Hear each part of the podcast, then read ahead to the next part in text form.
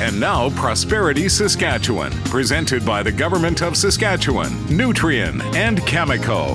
Evaluating a mining project is simple math. The first thing you need to know is the value of each ton of raw rock you have. So, as an example, you need to know how many ounces of gold there are in each ton of rock you want to dig out. The next piece you need to know is the cost to handle every ton of rock to be moved. This includes the mining and processing costs. Now you simply take the value of each ton of rock, then subtract the cost to get the stuff you want from it, and you have a profit per ton. Now finally, you multiply this profit per ton by the number of tons you have, and you have the gross profit. So the formula is take the value per ton less the cost per ton times the number of tons you have, and now you know the value. I'm Eric Anderson from SIMSA. Prosperity Saskatchewan, presented by the Government of Saskatchewan, Nutrien, and Cameco.